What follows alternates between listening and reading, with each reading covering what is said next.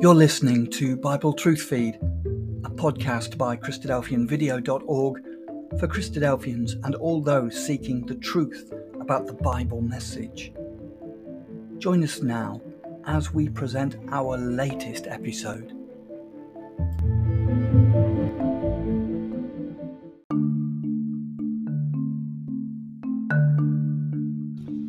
Whatever happened to the Tower of Babel? Hello, and welcome to Bible Truth Feed, a podcast by Christadelphianvideo.org. One of the world's first skyscrapers is recorded in the Bible. It was a marvel of its time, much like some of the impressive skyscrapers that we see in cities like Toronto and Dubai. So, why was it abandoned? What stopped its progress?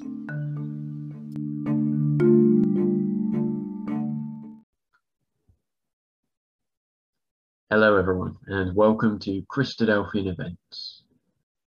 The Tower of Babel narrative in Genesis chapter 11 is an origin myth, meant to explain why the world's peoples speak different languages.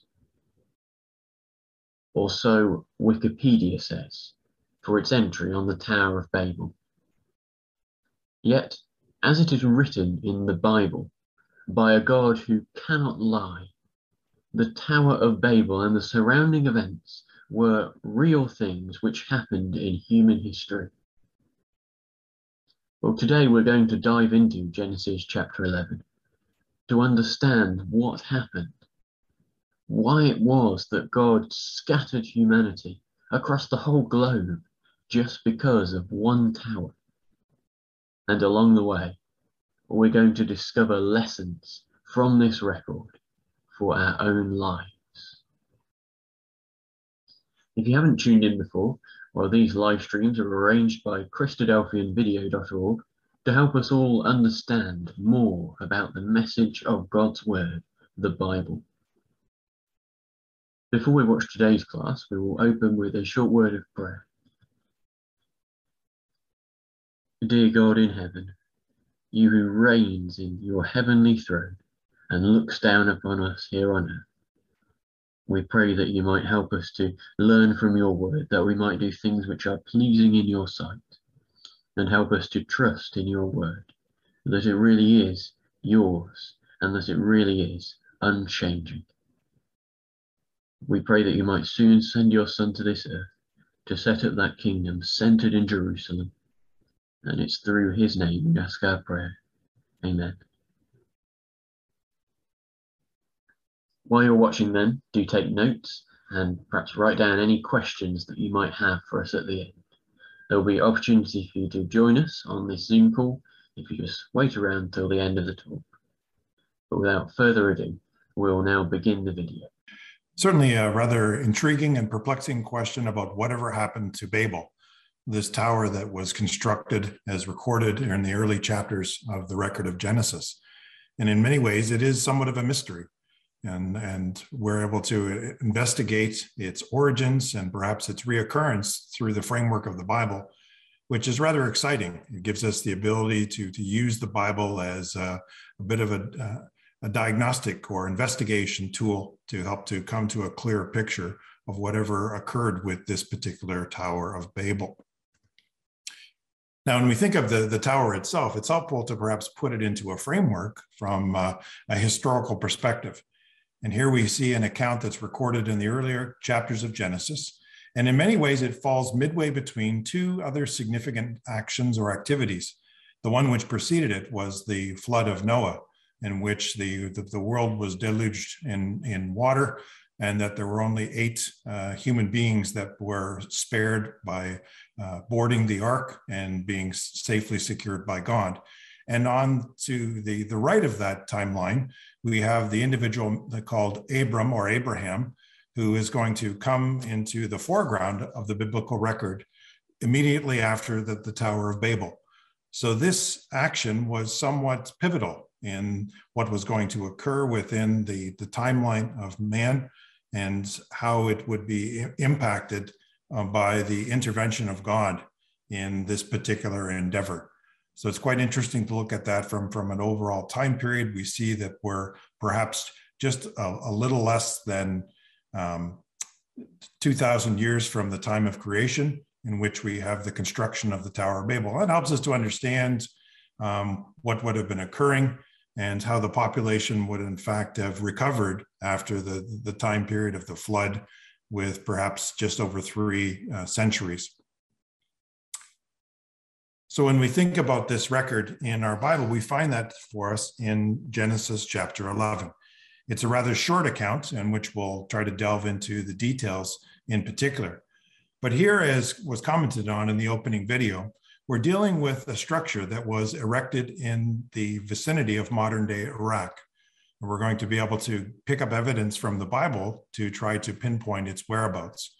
But here we have these first few details provided for us in Genesis chapter 11, where we're told now the whole earth had one language and the same words. And that's quite different from what we see today, where we've got uh, numerous languages, in some cases spoken in a single country. But here there was a, a, a unity of language, which allowed the people to converse and interact um, and to be able to uh, engage in certain endeavors. And then we're told in verse two, and as the people migrated from the east, so after venturing away from the, uh, the, the, ark where it would have landed, uh, when the, the, the, people departed and the animals left the ark, they journeyed east and they found a plain in the land of Shinar and settled there. So this was a large expanse within the area of Shinar. And as you can see from the slide, in the original Hebrew language, Shinar means uh, a country of two rivers. It was in a plain of Babylon. And as you can see, it was situated in between those two principal arteries, that being the Euphrates and the Tigris. These were those two rivers that were associated with this name. And on this flat uh, piece of land, they set about to build a structure. They sought to settle there. They sought to put down roots and to start to, to, to grow their community. And we have this described for us in the third verse of that chapter. And they said to one another, Come, let us make bricks and burn them thoroughly.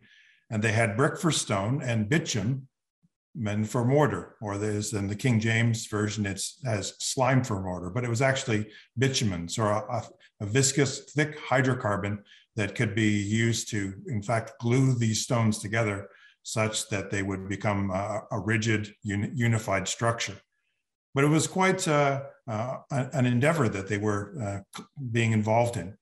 And in verse four, we've told, then they said, Come and let us build ourselves a city and a tower with its top in the heavens, and let us make a name for ourselves, lest we be dispersed over the face of the whole earth. So we have described for us here in this fourth, fourth verse what some of the motivation? What was the uh, impetus for them developing or erecting this tower and how it was part of a, a larger, larger city structure. And they had aspirations that it would be of some significant stature, that it would be quite high. It would be that skyscraper, as described in our opening video uh, of the Old Testament. And they're told, let us make a name for ourselves. So there was some aspiration for recognition to be able to associate their heritage with the city and with this tower to perhaps sort of put their, their place on the map as far as a society. And verse 5 continues And the Lord came down to see the city and the tower which the children of man had built. So, despite their aspirations that it would reach in the top of heavens, certainly we're given indication here that it was not of that grand elevation. And ultimately, the Lord had to come down to see it.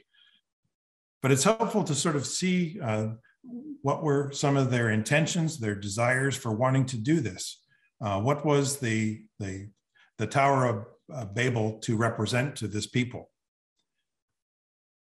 Now, there's different artistic renderings. Here we have two from the same artist, um, Pieter Bruegel, um, one which would appear in Vienna, the other in, in Rotterdam, so both in uh, museums within Europe. And you can see sort of the basic uh, circular structure that's somewhat telescoping um, so that we have a larger base and then it, as it seeks to, to build what we would refer to as, as stories, um, that they are in fact decreasing in their, their overall size.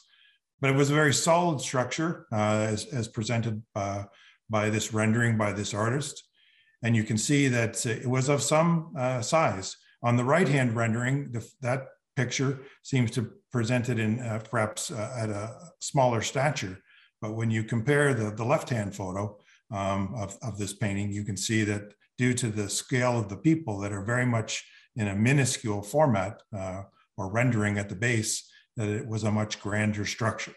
But regardless, it was here was an enterprise that brought together the abilities, the ingenuity, the labor of the, the ancient world to try to, to build this structure. And as that record would continue now with that picture in our minds of what that tower might have looked like, the, the sixth verse of that 11th chapter continues with this statement. And the Lord said, Behold, they are one people and they all have one language, and this is only the beginning of what they will do. And we might stop back, and step back and think, well, doesn't that sound positive? They were united. They had a common purpose. They had a focus. But as we'll see, what was their motivation were in, in uh, directly against what God had given to them by way of divine direction as to how this people were to grow and how they were to, in fact, to be dispersed or distributed uh, around the, the habitable world. And the record would continue and say, and nothing that they proposed to do will now be impossible for them. So there's a hint that there's some motivation, that there's some inclination, that there's something not perhaps quite right with what is uh, compelling these people to build this tower. And there's kind of an interesting verse, although it's not on the slide that I'll share with you, that you could take down as a note, where we're told in the book of Exodus, chapter 23 and verse 2, Thou shalt not follow a multitude to do evil. You might stop and think, well, is that really an appropriate reference to, to use in relation to this section of Genesis chapter 11? And we'll see that, that that is in a moment as we look at our next slide. But there was a desire uh, by God that they would, uh, that God would confuse their language through the intervention of his angels so that they may not understand one another's speech to be united with one language gave them uh, uh, an ability to draw together their thinking. But in reality, it was the wrong type of thinking. It was the thinking of man. And as the record would continue, so the Lord dispersed them from there over the face of all the earth. So, what they were concerned about was inevitably what happened. And as we commented on in the opening video, one of the reasons why they perhaps erected this tower was they were fearful of there being another, flood, which could in fact cause a, a, a significant loss of life. And we're told that they left off building the city. We're not told that it was destroyed, that it was dismantled, but they left it there as almost a monument, a testimony that there had been a failure, that there had been something that had gone wrong in their relationship with their God. Therefore, its name was called Babel, because there the Lord confused the language of all the earth, and from there the Lord dispersed them over the face of all the earth. Now, this association or identity of Babel is recorded for us earlier in Genesis chapter 10 in relation to another individual who had aspirations to build a kingdom, to have some renown, to have a place from which he could rule, which helps us to perhaps see the, the associations of this uh, location as having something that would be in opposition to the will of God. And we're told in Genesis 10, verse 10, in the beginning of his kingdom was Babel and Erech and Akkad and Cana in the land of Shinar. So it's the same location. And if you have a Bible uh, center margin, you might see that for Babel, or in newer translations, it in fact renders that word as Babylon. So this was the location of, of the Tower of Babel. This was what was the motivation to construct it, and this was how it ran against or in opposition with the will of God, as we'll see in a moment. So when we think about this tower, it's helpful to perhaps view it from God's desired perspective in what he had aspired for the people to do and what was to be the focus as designated by God in relation to what man chose to be his perspective. And at times we might see that this is the, the thought process that we need to go through when we make certain cho- choices in our life. What does God desire of us? And ultimately, what do we choose? And do are they compatible or in agreement? Because in Genesis chapter 9, verse 1, Noah and his sons and, and, and, and daughters and wife, when they left the ark, were given this instruction in the first verse of that chapter. And God blessed Noah and his sons and said to them, Be fruitful and multiply and fill the earth, which certainly indicates that they were meant to, to spread out, that they were to raise families and they were expected to, to, to move out along the face of the earth, not to congregate. But by contrast, we can see what was the behavior of the people. And as the people migrated from the east, they found a plain in the land of Shinar and settled there. So we need to sort of keep those two points of view alongside each other. What was God's desired perspective and what was man's chosen perspective? When we look at God, he had said at that time, people began to call upon the name of the Lord. They meant they associated themselves with their, their God. They were happy to be connected with their God. But from man's perspective, as we saw in Genesis 11, we have described for us, let us make a name for ourselves, lest we be dispersed over the face of the whole earth. There was this desire to have a distinct identity, one of their own making, one that gave them a, a unique uh, uh, visibility and uh, remembrance uh, of that uh, location where they would reside. In Genesis 3, verses 22 to 23, in speaking to the, the, to the very first individuals that God had created, behold, a man has become like one of us. Therefore, the Lord God sent him out from the Garden of Eden to work the ground from which he was taken.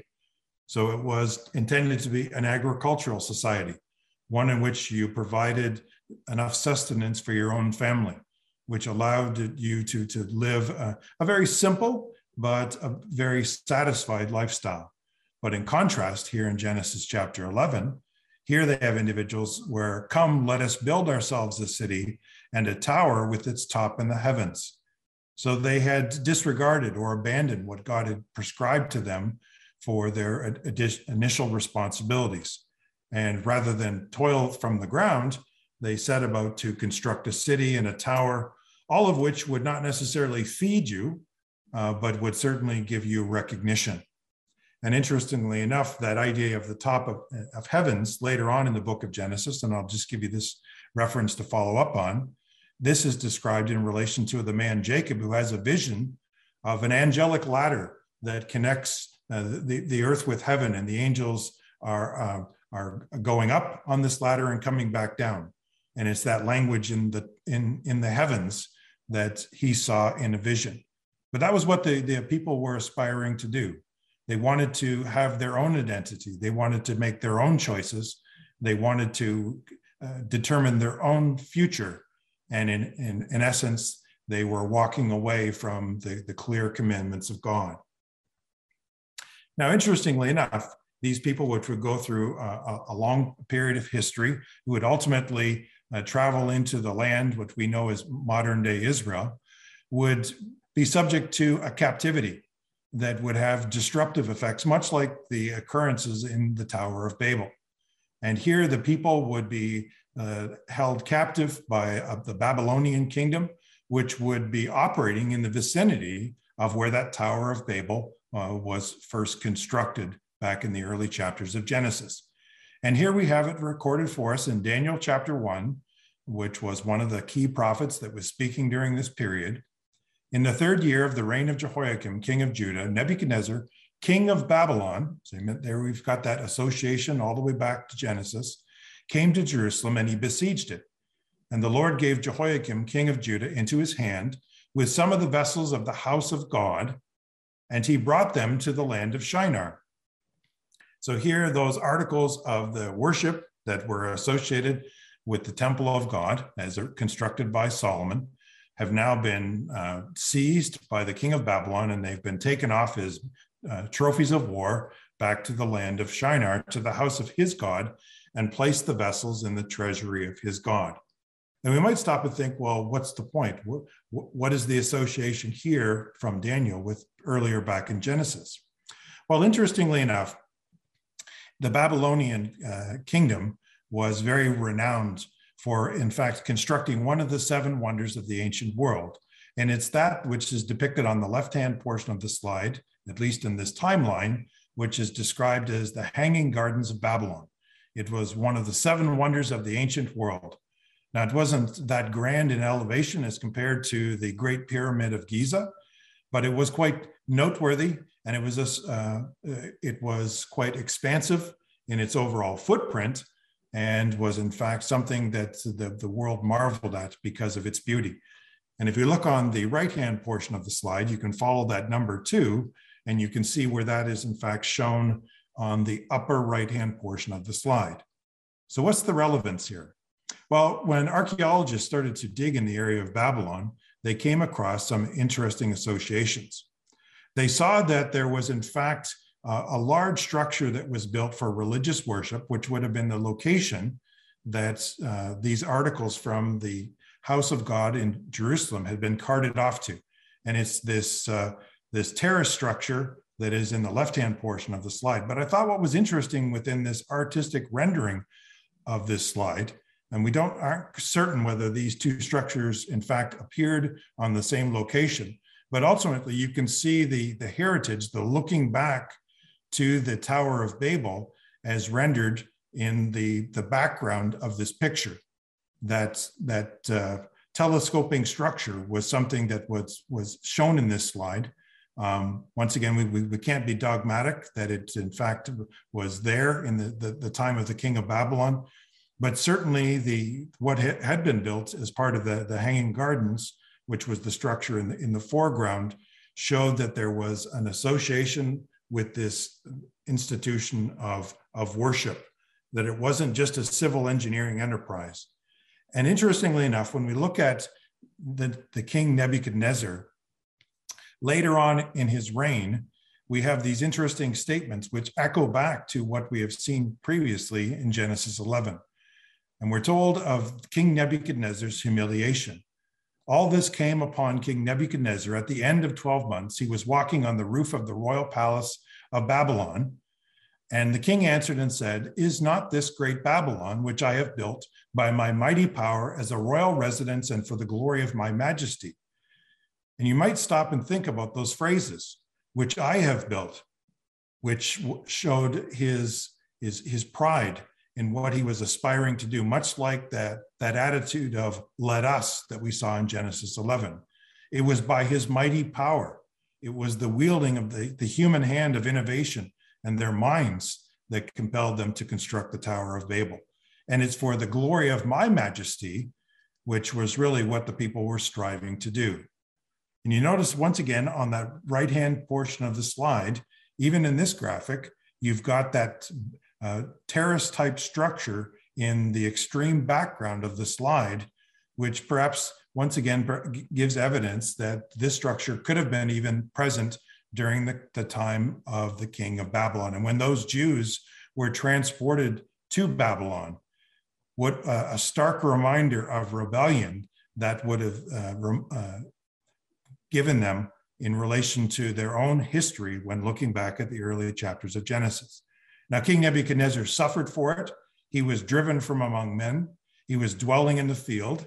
And that too sounds a lot like what we saw in Genesis 11. Their unity was broken, their language was confused, and they were pushed out or dispersed into all lands. And ultimately, it was this aspect of sovereignty, of respecting God's authority, was a feature that was, although not noted in Genesis 11, clearly is evidence here in Daniel 4, where we're told, Until you know that the Most High rules in the kingdom of men and gives it to whom he will. So there's some interesting parallels there between this record in Genesis 11 and what we see here in the book of Daniel. Now here's a picture of the present day ruins of Babylon. Not uh, much beauty to, re to reflect upon, uh, but it shows the, the scale and the number of buildings that would have been uh, made up this overall landmass. Ultimately, many of the bricks would have been taken for building of, of other structures. But here's sort of a, an ongoing reminder of what would become of these structures as erected by the will of man. Now, interestingly enough, as we commented on, there may be some modern day reappearance of this Tower of Babel. And when we look into Europe now, not within the, the environs of modern day Iraq, within the European Union, uh, parliament, there's a tower that was of some uh, near half billion euro investment to construct, which in many ways starts to bear resemblance to what we saw back in Genesis 11. Now, many of the uh, of the builders would have said that this was left in a, an unfinished condition so that it would indicate that the, the European project was incomplete. But ironically, it has many strong associations with the Tower of Babel. Here we have a unity of man that's trying to bring together as one united mindset peoples. The language hasn't been united, but the will, the motivation has. And when we look at this, they often associate it with the type of circular structures that would be reminiscent of the Roman Colosseums. But interestingly enough, if you overlay that structure with what we saw from those artistic renderings of the Tower of Babel, there is perhaps a, a rather eerie similarity, which shows that this attitude of mind that is present today in society, in which man seeks to find his own way, establish his own future, fix his own destiny and step away from being obedient to the principles of God is not, in fact, a reoccurrence of the Tower of Babel. So we ask ourselves, what will be the rest of the story? And certainly time will tell. If you found this video helpful, then make sure to go to our website to find other Bible study materials, and also don't forget to take the quiz by using the link down below. If you take enough quizzes, you'll earn some awesome rewards, as well as some very useful Bible study tools. We at Bible Basics Webinar also specialize in individual and small group Bible studies. You can text us by using the phone number that's also down in the description, as well as our email to get more information about our Zoom and in-person classes. And of course, thank you so much for watching Bible Basics webinar, where we use the Bible to learn about God.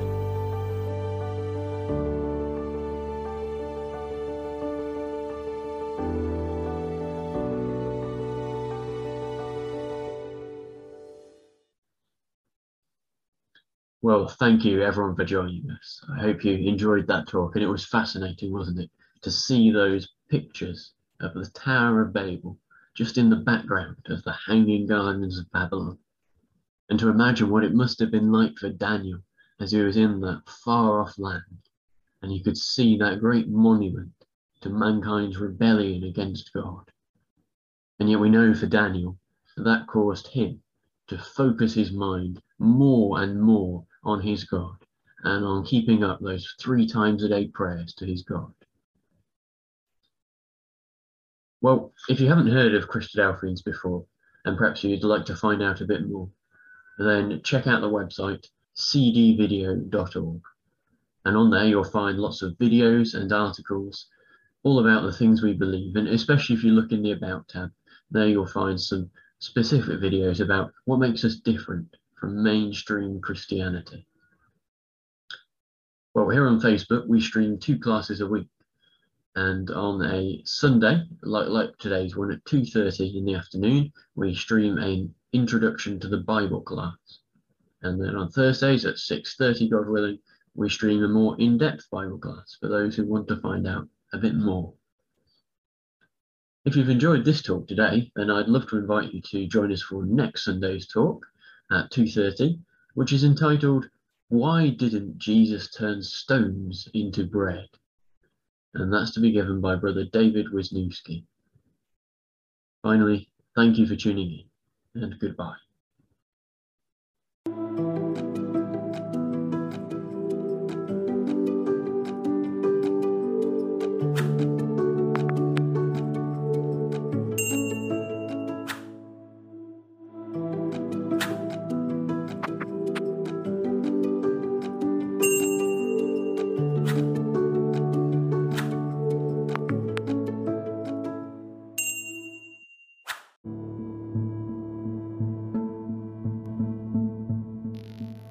Thank you for joining us. We hope you found the episode helpful. Don't forget, most of these episodes are also available as videos on our video channel cdvideo.org. So head over and take a look. If you have any comments or questions or suggestions, please get in touch or leave us a voice message. We love to hear your feedback. You can email us at btf at cdvideo.org. If you enjoyed the episode, then please share it with others. Until next time, may God bless you in your studies and your walk towards God's kingdom. Amen.